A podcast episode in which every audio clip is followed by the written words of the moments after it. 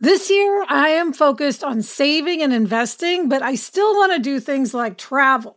NerdWallet lets you compare top travel credit cards side by side to maximize your spending, some even offering 10 times points on your spending, which means you could end up with a free flight or maybe a better hotel room. So, what could future you do with smarter financial decisions? Compare and find smarter credit cards, savings accounts, and more today at nerdwallet.com. Nerdwallet, finance smarter. Reminder credit is subject to lender approval and terms apply. Homes.com knows that when it comes to home shopping, it's never just about the house or condo.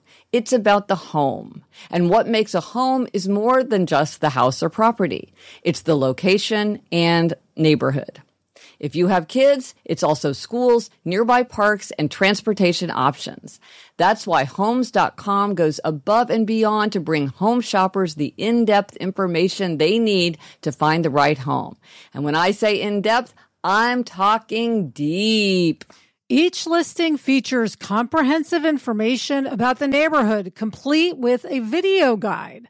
They also have details about local schools with test scores, state rankings, and student to teacher ratio.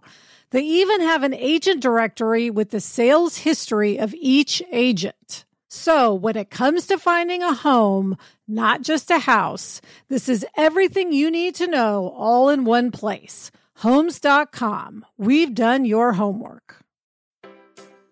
Hello and welcome to Happier, a podcast where we discuss solutions and strategies for making our lives happier. This week is our discussion for the Happier Podcast Book Club. So we will be talking to Yaa Gyasi about her terrific novel, Transcendent Kingdom.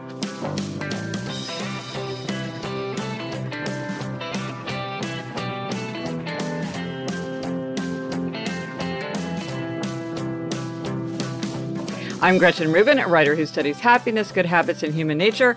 To no one's surprise, I am still in my home office right here in New York City.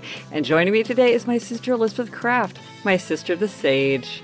That's me, Elizabeth Craft, a TV writer and producer living in LA. And Gretch, you know, this is the first book club I've ever been in, and I am loving it. Okay, we're the first. And Gretch, before we dive into our discussion about Transcendent Kingdom, we want to announce our 300th episode is coming up. Woo-hoo! It will be a very special episode, 300. And as we always do, every 100th episode, we are yes. doing an Ask Us Anything yeah, so send us in your questions. It can be anything from the transcendent to the trivial. And so um, send them in, and uh, we'll do that for episode 300.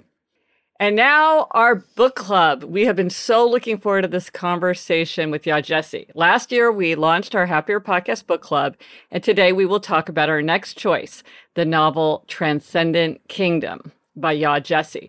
And here's her official bio.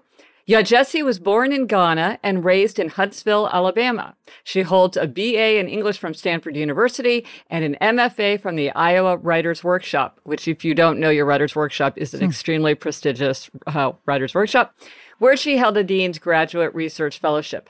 She lives in Brooklyn. Transcendent Kingdom has generated a huge amount of buzz. It was an instant New York Times bestseller and has met with rave reviews. Here's the description. Yaa Gyasi's stunning follow up to her acclaimed national bestseller Homegoing is a powerful, raw, intimate, deeply layered novel about a Ghanaian family in Alabama. Gifty is a six year PhD candidate in neuroscience at the Stanford University School of Medicine, studying reward seeking behavior in mice and the neural circuits of depression and addiction. Her brother was a gifted high school athlete who died of a heroin overdose after an ankle injury left him hooked on Oxycontin.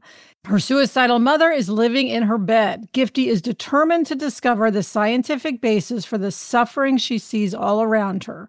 But even as she turns to the hard sciences to unlock the mystery of her family's loss, she finds herself hungering for her childhood faith and grappling with the evangelical church in which she was raised, whose promise of salvation remains as tantalizing as it is elusive. Transcendent Kingdom is a deeply moving portrait of a family of Ghanaian immigrants ravaged by depression and addiction and grief, a novel about faith, science, religion, love. Exquisitely written, emotionally searing, this is an exceptionally powerful follow up to Gyasi's phenomenal debut.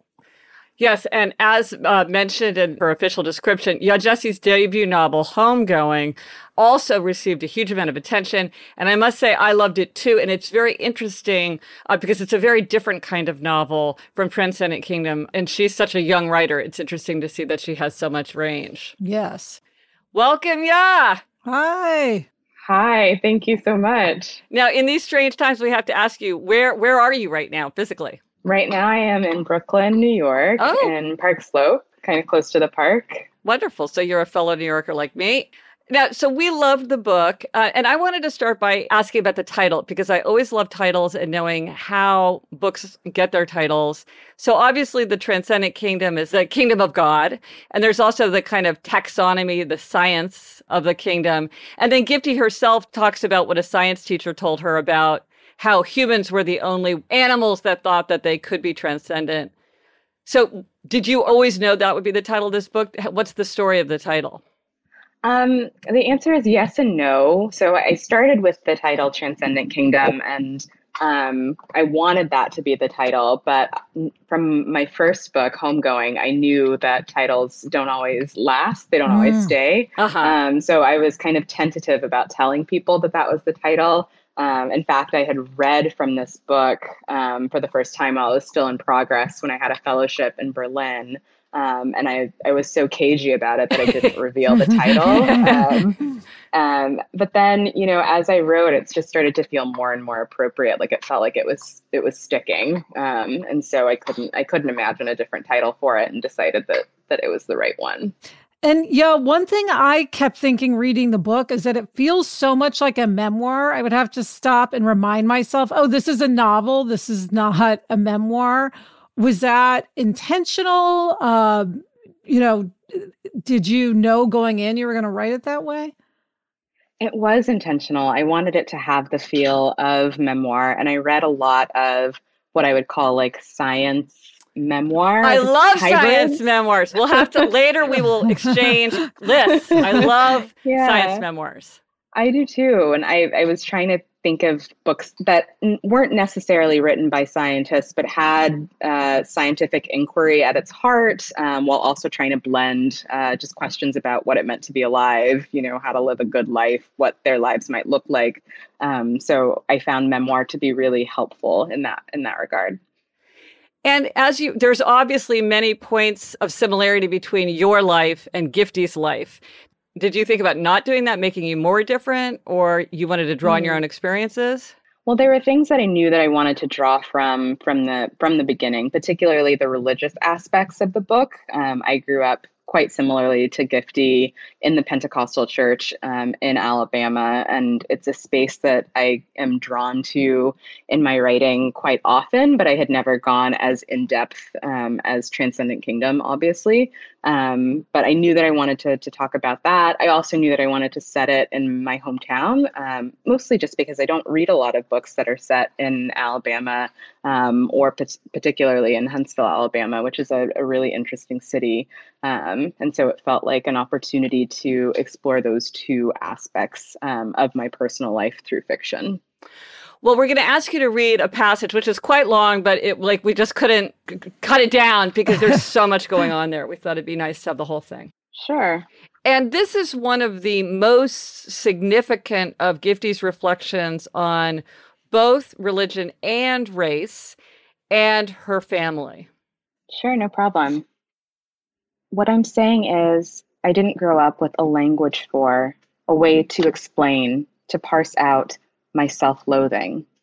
I grew up only with my part, my little throbbing stone of self hate that I carried around with me to church, to school, to all those places in my life that worked, it seemed to me then, to affirm the idea that I was irreparably, fatally wrong.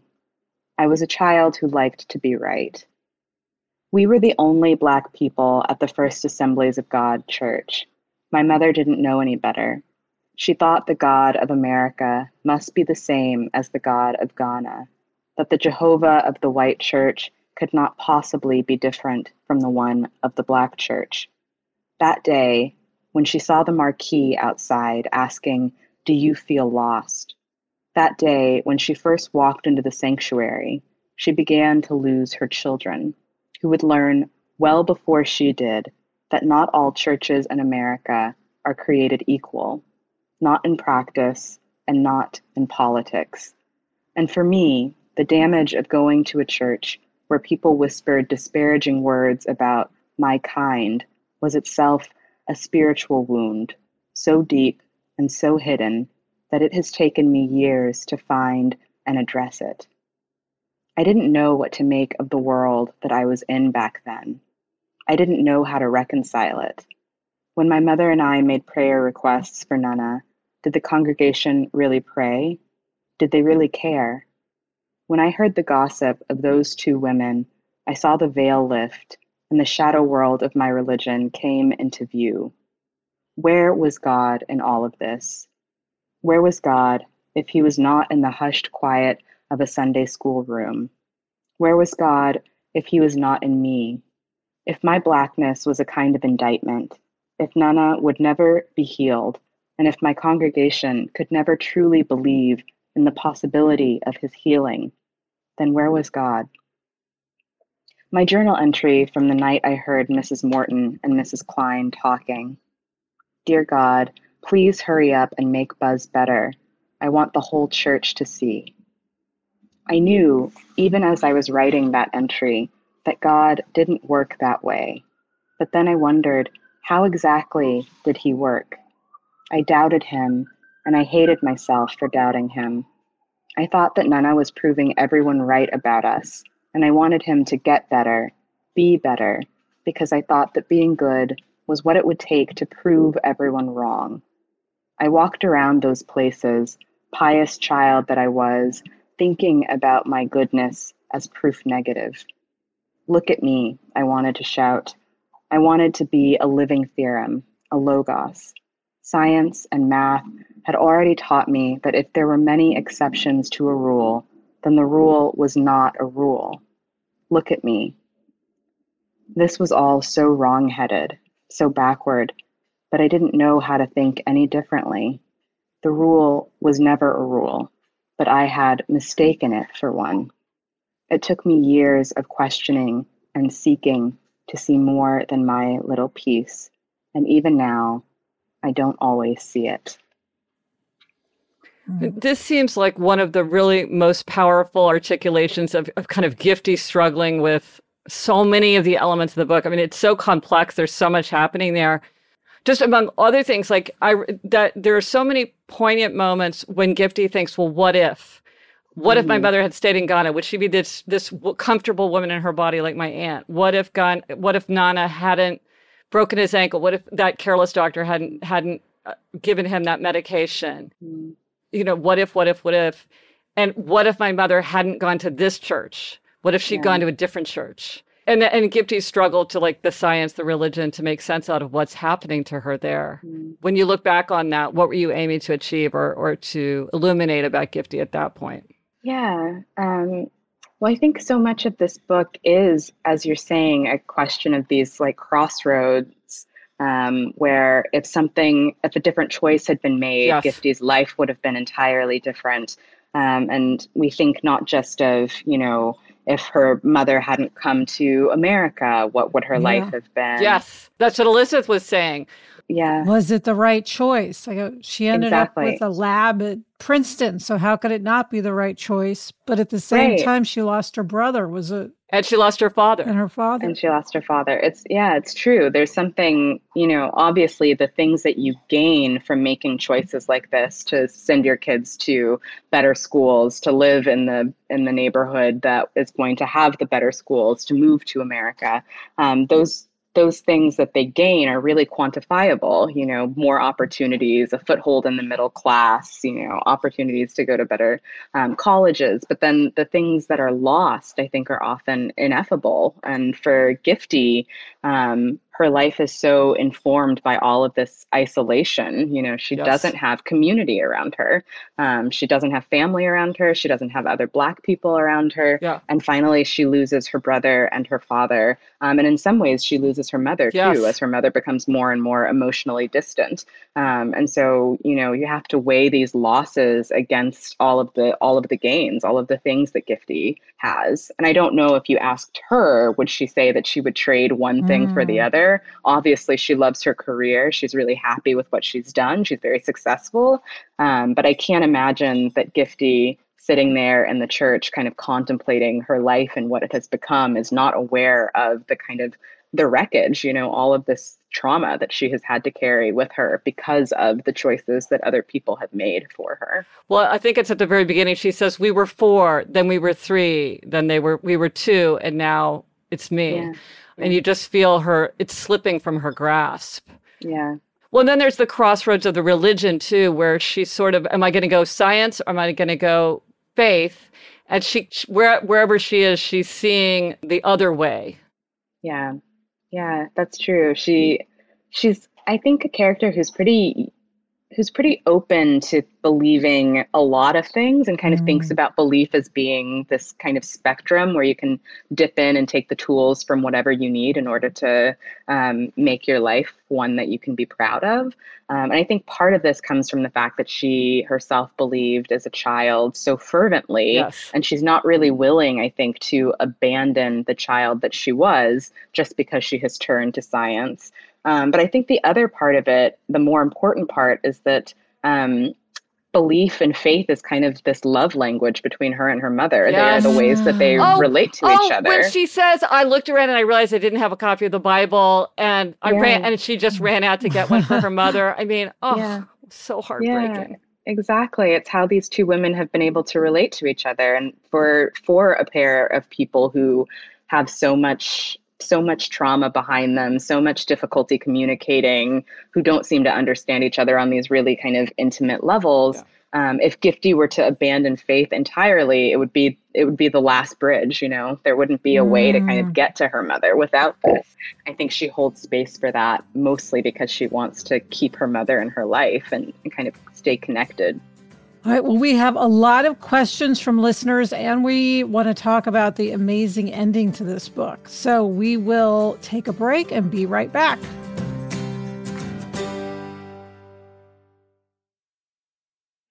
The weather's getting warmer, so it's time to say goodbye to jackets and sweaters and hello to shorts and tees. I wanted to update my wardrobe without spending a fortune, and luckily I found Quince. Elizabeth, I got the flow knit wide leg pant. It's very light, it's perfect for the summer. It packs very easily. I recently went on a trip with my family and I took it with me, and they were just the thing to wear on a really hot day where I wanted to be covered up, but I wanted something that looked great and also was very comfortable. And the best part all Quince items are priced 50 to 80% less than similar brands. By partnering directly with top factories, Quince cuts the cost of the middleman and passes the savings on to us. Get warm weather ready with Quince. Go to quince.com slash Gretchen for free shipping on your order and 365 day returns. That's Q-U-I-N-C-E dot com slash Gretchen to get free shipping and 365 day returns. Quince.com slash Gretchen. When you're hiring for your small business, you want to find quality professionals that are right for the role. That's why you have to check out LinkedIn Jobs. LinkedIn Jobs has the tools to help find the right professionals for your team faster and free. And, you know, Elizabeth, I now work with a team and hiring the right people is so important. It's maybe the most important thing. And LinkedIn makes the process of identifying and hiring people easy and intuitive. I know that when I've been hiring for my team, it's hard to find quality candidates to interview. And LinkedIn isn't just a job board. LinkedIn helps you hire professionals you can't find anywhere else even those who aren't actively searching for a new job but might be open to the perfect role. In a given month, over 70% of LinkedIn users don't visit other leading job sites. So if you're not looking on LinkedIn, you're looking in the wrong place. On LinkedIn, 86% of small businesses get a qualified candidate within 24 hours. Hire professionals like a professional on LinkedIn. Post your job for free at linkedin.com slash Gretchen. That's linkedin.com slash Gretchen to post your job for free. Terms and conditions apply. Yeah, we got many questions from listeners. Um, a lot of people had questions about the ending. It feels like mm-hmm. such a specific choice. So we want to know why you chose to end that way. And I'll just tell everyone it's you flash forward, and um, Gifty's life is very different than it is in most of the book. So talk about that. Yeah, I I didn't always know that that was going to be the ending. In a previous draft, it actually ended before that chapter, so it just ended with Gifty in the car after that drive to San Francisco, kind of thinking about what to make of this situation with her mother, um, and then it just kind of ended. And I shared it with a few of my early readers, and they were all like, "This is not satisfying," um, which I which I understood and, and agreed with. And so the next thing that came to me was to have this moment where you get to see just a little glimpse um, of what has become of Gifty um, and her relationships, um, particularly her relationship with Han and with her mother. And I felt like it was the only resolution that I could think of that wouldn't give too much of the process that Gifty goes through in order to heal um, mm. away. It wouldn't give all of that away, um, but you would still get some some sense of closure, some sense of understanding what had become of her mother, which I think is pretty important. So I wanted it to feel kind of like a like a little coda you know not not necessarily something that was complete but that allowed you to have this understanding of the resolution that gifty and her mother had come to. And was it always clear to you that that was kind of her fate as a character?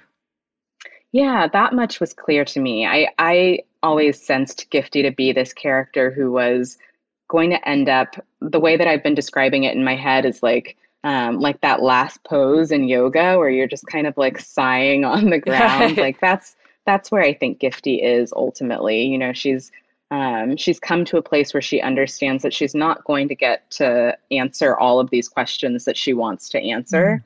Mm. Um, and I think just the pursuit of the the answers has become satisfying enough to her that she can just kind of like lay back and sigh. Um, and that's that's the feeling i wanted. Well you do have the sense throughout the novel that she's very resilient and she's very reflective mm. grasping towards greater self-knowledge even if she often is doesn't seem to have that much self-knowledge. She's she's at least trying. Yes. Yeah. And here's yeah. an interesting comment from grace um, on the, the subject of the ending Grace said, Gyasi makes the reader feel in control of the narrative by giving connections and revelations that Gifty, as narrator, seems oblivious to. Gifty's invulnerable facade with others has made her fairly unaware of herself. For example, mm. Gifty hasn't yet made the connection between her limping mouse in her Stanford lab and her brother Nana's limping from his injury. At the end of the book, one feels that Gifty has just begun to change. The book ends as her transformation begins, instead of culminating with Gifty transcending her former self, as many narratives tend to do with their protagonists. So that's interesting because it is sort of that leaps you forward without a total it, resolution. Yeah, yeah, totally. I love that reading. Thanks to Grace. Yeah. Um, yeah, I think that Gifty's a character who's like incredibly she's she's unreliable, but only because she doesn't really know herself. mm-hmm. um, and so there's so much that she that she can't say because she won't look at herself. She like won't look within to see what is true just about what she's feeling and experiencing. There's that moment earlier in, in the novel where she says, um, that she went into her into this field because it was the hardest thing you yes. could do. Yes. yes. And like, okay, maybe that's true. yes. But also we know that she went into it because she has this very personal connection to it. She wants to know what happened to her brother. Um, so she there's always these little moments like that where she's telling us something that's like, almost true, but not quite. And it's mostly because she's put these walls up around all these places in her life that hurt, um, yes. that she can't look at, that she doesn't want to touch. So I think when we see her at the end, Grace is right. She's finally kind of starting to to to take a look. You know, she's starting to heal. Well, and I was very struck by the moment where the, Gifty does articulate. She said, "Could science get a brother to set down a needle? Could it get a mother to get out of bed?" And I was like, "Whoa!"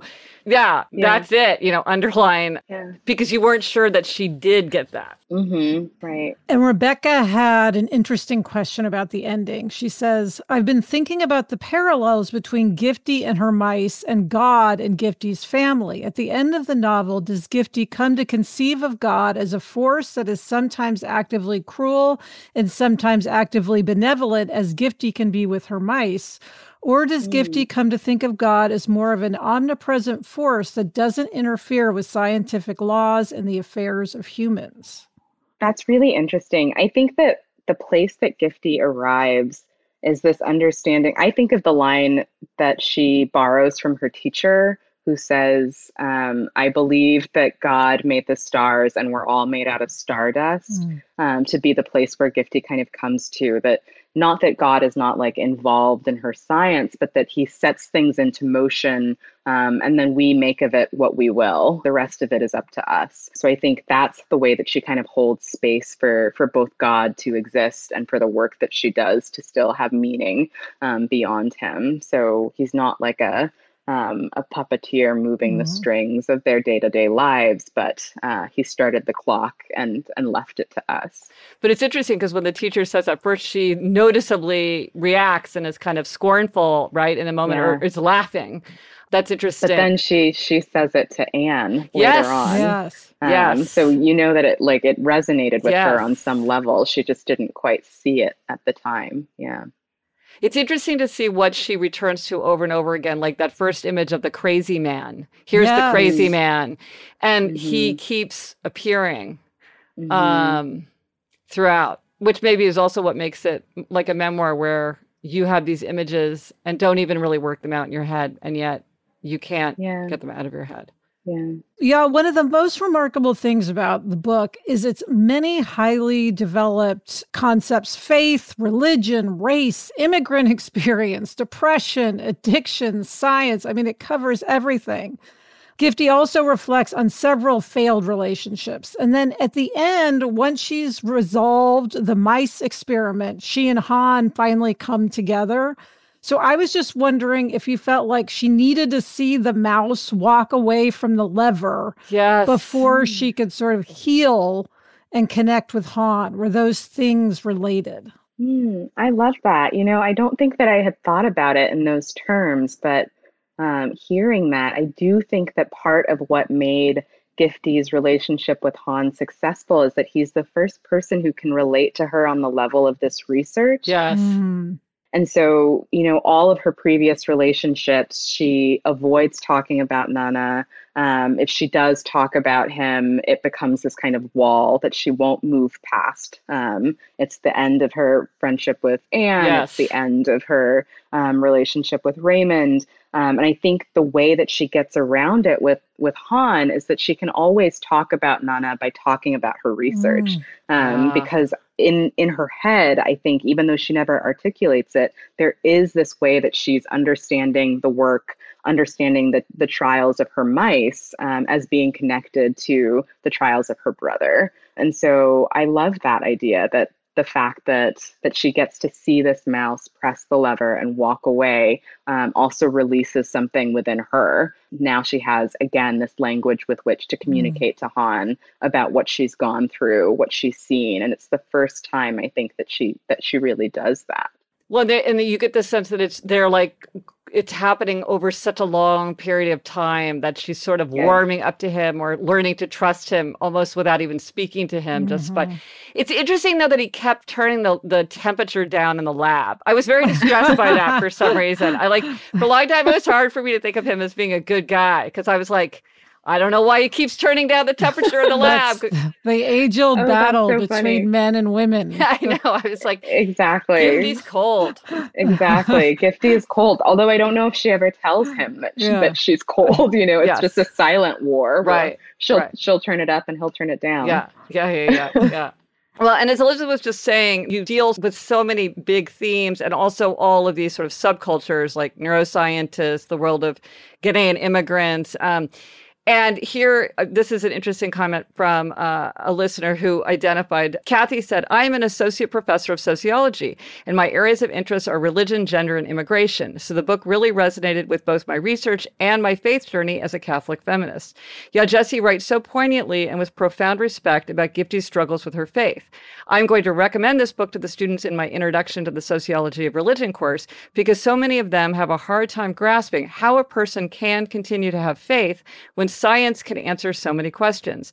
Yet science and our contemporary society fall short in providing satisfactory explanations for why so much violence, suffering, and injustice continues. I particularly like the following passages. Okay, so Kathy quotes two passages, which I have to say I bark to because they're so beautiful, so I'm going to read them. Mm. So she quotes, when it came to God, I could not give a straight answer. I had not been able to give a straight answer since the day Nana died. God failed me then so utterly and completely that it had shaken my capacity to believe in him.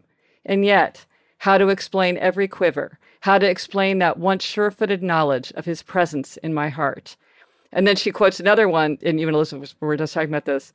Gifty says, When I watched the limping mouse refuse the lever, I was reminded yet again of what it means to be reborn, made new, saved, which is just another way of saying of needing those outstretched hands of your fellows and the grace of God. That saving grace, amazing grace, is a hand and a touch, a fiber optic implant and a lever and a refusal, and how sweet, how sweet it is.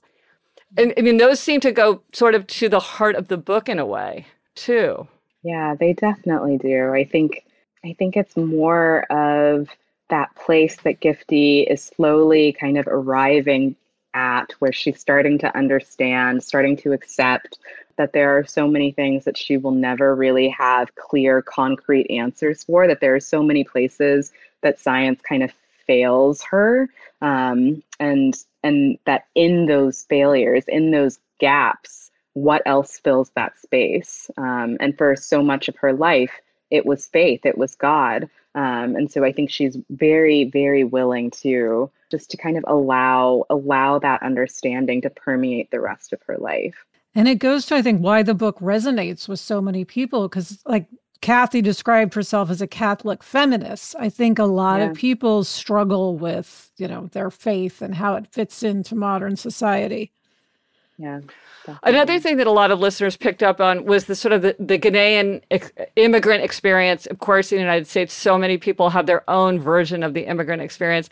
And one place where it really stood out is uh, Nana's funeral and mm-hmm. how their father sent the funeral clothes and he has a funeral and Gifty's mother said, well, he did a good job. And I was like, wow, I, that moment of third party engagement took me aback. But then also how sad it was that their mother threw this, you know, rented out this hall, yeah. but then it was only half full because so many people who were throwing themselves at Nana when he was a successful basketball star and pulling him here and pulling him there didn't come and abandoned him and, and the family. Yeah. It really captured that feeling of trying to do it your way in this inhospitable environment and kind of trying to cling, like uh, her talking about the clothes that were yeah. sent. Yeah.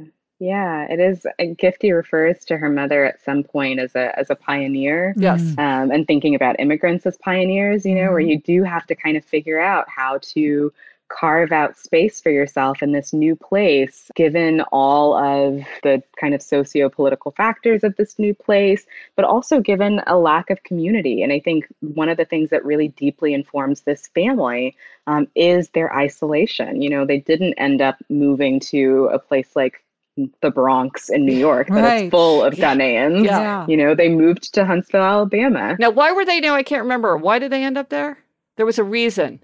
It was because she had a cousin who yes. was studying at the university there. And yes. so it was her linkage to this place, to America. And then she just kind of stayed. And I think that's how a lot of immigrants end up in the place where they are. You know, yeah. you hear somebody's there, you know that person, you go, and suddenly a little more and a little more and a little more. Isn't that what happened with our family, Elizabeth? Didn't our great grandmother like end up someplace because her brother was there? It was like in the middle of Nebraska. Yeah. And I mean, I think it was just almost it arbitrary. Where else would you go? I mean, but exactly. You want to know someone. But like, why was he there? Who knows? yeah, right. Right. Yeah. Coming up, a reader asks about Yaa's process, but first, this break. Robert Half research indicates 9 out of 10 hiring managers are having difficulty hiring. If you have open roles, chances are you're feeling this too. That's why you need Robert Half. Our specialized recruiting professionals engage with our proprietary AI to connect businesses of all sizes with highly skilled talent in finance and accounting, technology, marketing and creative, legal, and administrative and customer support. At Robert Half, we know talent. Visit roberthalf.com today. Gretch, I love eating sandwiches like a grilled cheese or a peanut mm. butter sandwich is my ideal lunch, but I'm very aware of my carb intake. So oftentimes I avoid sandwiches. Luckily, Hero Bread has remade carby, empty calorie bread products into fluffy, delicious versions that include no net carbs, zero grams of sugar, and fewer calories. Plus, it has protein and fiber. I have been using it to make grilled cheeses, and I use their tortillas to make a cheese quesadilla, and I am in heaven. Hero bread tastes great, has a terrific texture, and helps you meet your nutrition goals. Don't give up being a breadhead. Hero Bread is offering 10% off your order. Go to hero.co and use happier at checkout. That's happier at H E R O dot C O.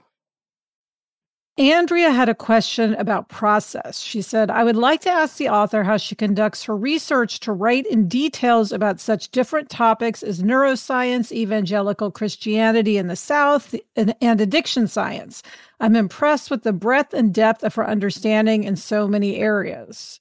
Well, we know mm-hmm. you said the evangelical Christianity is you grew up that way, so you had that Yeah. deep knowledge.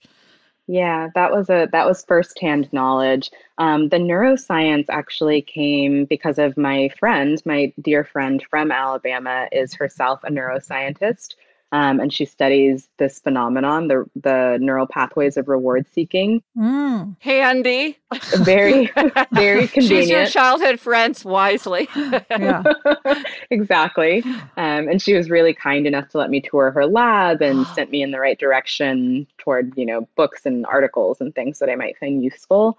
Um, so that was helpful there. And then for the addiction stuff, you know, around the time that I started writing this, and even still in the news, we were seeing Yes. so much reporting around the opioid epidemic um, and what it has been doing to uh, to America. yeah. Um, and I found that reporting so interesting and really nuanced and sensitive and um, just, you know, kind of had this willingness to kind of investigate addiction as a healthcare issue, was able to kind of think about the role of pharmaceutical companies in creating this problem. I was just really, really fascinated with a lot of what I was reading at the time, and that was making its way into the work. Well, one of the things that's so haunting is how how carelessly the doctor gives these powerful painkillers Yeah. Nana, who doesn't even seem that like distressed. I mean, it's it, Yeah. you know he's like an athlete that's chomping at the bit to get out there, and you think th- Yeah. this is this is serious stuff. I mean, don't Yeah. just pass this out. Yeah,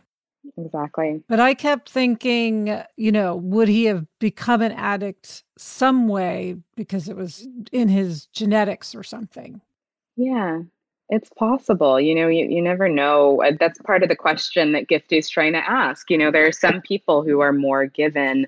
Um, you know, who knows how how you come to it, but Yes. once you do come to it, there are some people who are more given to um, continuing to take it. There's a really great book called uh, Drug Dealer MD by Mm. Dr. Ann Lembke, who I think is a doctor at um, Stanford, actually um, but that also investigates the role of uh, kind of careless prescriptions in creating this epidemic. Um, well, so I wonder maybe you're kind of drawn to research to write your novels because I re- I loved Homegoing, and I assume you had to do a huge amount of research to do Homegoing because so much of it is historical.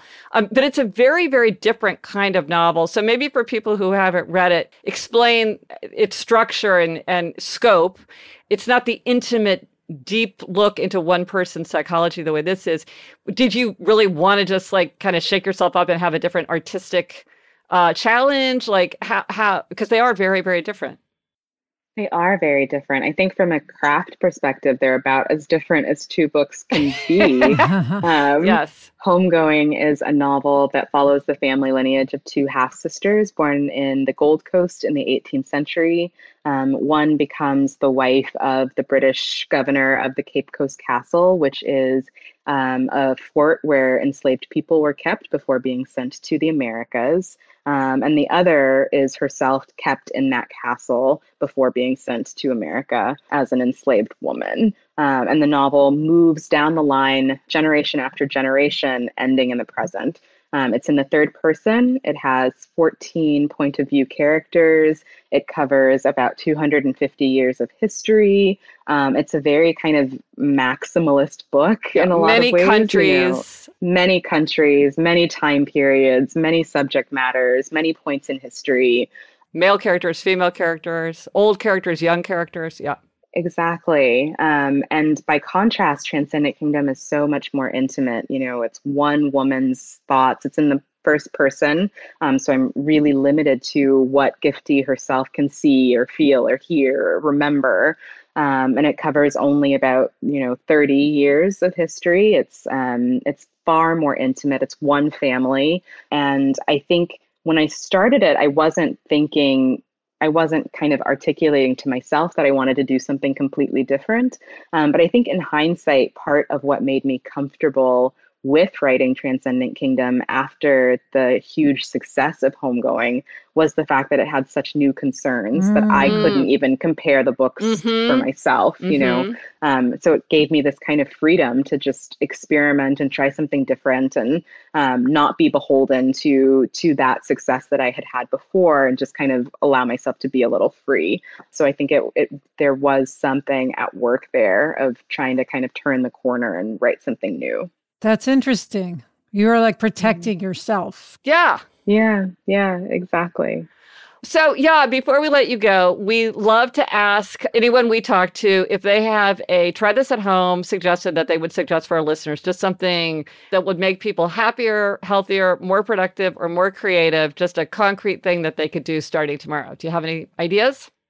Sure. Um, well, you, Gretchen, and Elizabeth have been able to witness my dog here. Yes. so my my advice is for dog owners. This is actually my first time um, get, having a pet ever. I like begged my parents for a dog my entire childhood, um, and they never acquiesced. so I finally got one on my own. Oh, um, that's so nice! yeah. Oh, yay! Yeah. When? How old is your dog? She's um she's a year and a half oh, now. This is new. So she's still young. She's still quite young. Wow. Yeah.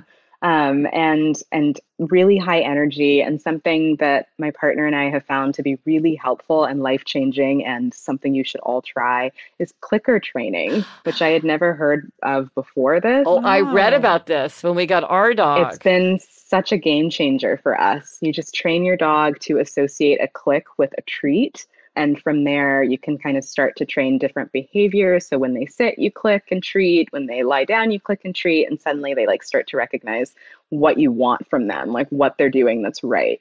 Um, and that's been so helpful. So if you any dog owners out there who are like on your on your last straw with your dog trying to figure out how to get some changes behaviorally. Because yeah, it's it's never the dog's fault. It's yes. the owner's fault. it's always you. so yeah, is there like a book or like a video or anything that like got you to do this or or oh, a friend or there's um there's a great uh, woman on YouTube. I want to say her handle is Kikopup. okay. Um, but she she has these really great videos on how to use the clicker. Okay, good. Well, I'll Yay. I'll I'll look it up and I'll put the link in the show notes for people hmm. um, who are interested in in trying that. I think a lot of people have new dogs right now because of the pandemic. It seems like I've seen so many adorable new puppies mm-hmm. walking down the street. So I'm sure lots of people could use this. yeah, and with some older dogs too. I know some older dogs who are not very well behaved be very well trained. there you go. Well, yeah, thank you so much. Thank you. Oh, thank you. I really appreciate it. This was great. Yes, thanks. Bye. Yeah. We'd still love to hear your impressions and reflections on this terrific novel, Transcendent Kingdom. Let us know on Instagram, Twitter, Facebook. Drop us an email at podcast at GretchenRubin.com. Or as always, you can go to the show notes for this episode. This is episode 297. That's happiercast.com slash 297 for everything related to this episode. Remember, whenever it is and wherever you are, there's always a book waiting for you. And that's it for this episode of Happier Book Club. Remember to try this at home. Read the novel Transcendent Kingdom, or if you've already read it, read Yaa Gyasi's debut novel, Homegoing, which she just described. It's a very different book, but also terrific. Let us know what you thought. The resources for this week Halloween approaches. This is going to be a strange Halloween. We all know it, but in whatever form it comes, Halloween tends to be a major source of temptation for children and adults alike. If you would like more information about saying no to sugar, you can download my interview with Gary Taubes about sugar at gretchenrubin.com slash resources. Also, Speaking of reading, you can follow me on Goodreads. You can see what I've read each week, mark my books as to read, and you can join the Happier Podcast book club discussion as well. Thank you to our wonderful guest, Yaa Gyasi. Thank you to our producer, Chuck Reed, and everyone at Cadence 13. Get in touch. Gretchen's on Twitter at Gretchen Rubin, and I'm at Elizabeth Craft. Our email address is podcast at GretchenRubin.com. And if you like this show, please be sure to recommend it to a friend and subscribe to us and rate and review us wherever you listen to your podcasts. Until next week, I'm Elizabeth Craft. And I'm Gretchen Rubin. Thanks for joining us. Onward and upward.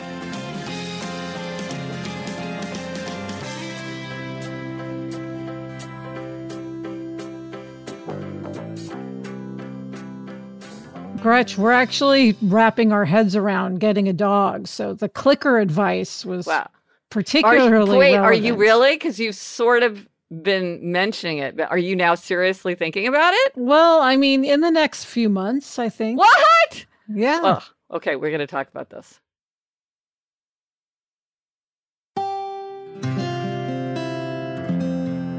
From the Onward Project. Gretch, I know from my own experience that baby making is not always simple. There is a lack of knowledge surrounding how to get pregnant. And when you want to conceive, there can be a lack of understanding and resources. Frida Fertility is the only one stop shop that makes it easier to make a baby with a set of solutions for everything from reproductive health to uh, ovulation tracking to conception aid. Frida is simplifying the journey to parenthood with products that help you go from trying to making a baby. Frida products are innovative, easy to use, and accessible, from ovulation prediction to at home insemination kits. This is baby making simplified. Find Frida Fertility on Amazon, at Target, and select CVS stores near you. That's Frida Fertility, F R I D A, Frida Fertility.